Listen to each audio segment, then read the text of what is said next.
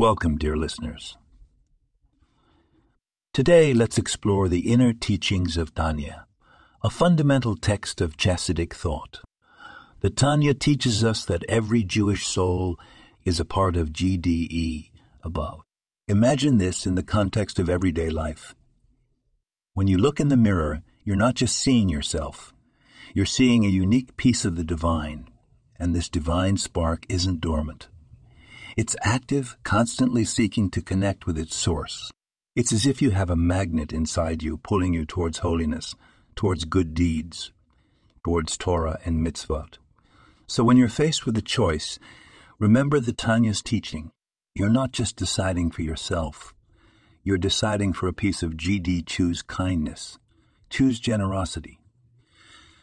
Choose to study Torah, to pray, to keep Shabbat, to pray, to keep Shabbat, because each of these actions strengthens your connection with your divine source. This is the power of Tanya's teachings. Not just philosophical ideas, but practical guidance that can be applied to every decision we make in our everyday lives.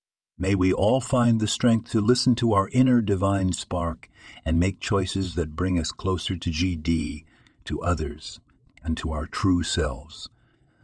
This podcast was produced and sponsored by Daniel Aranoff.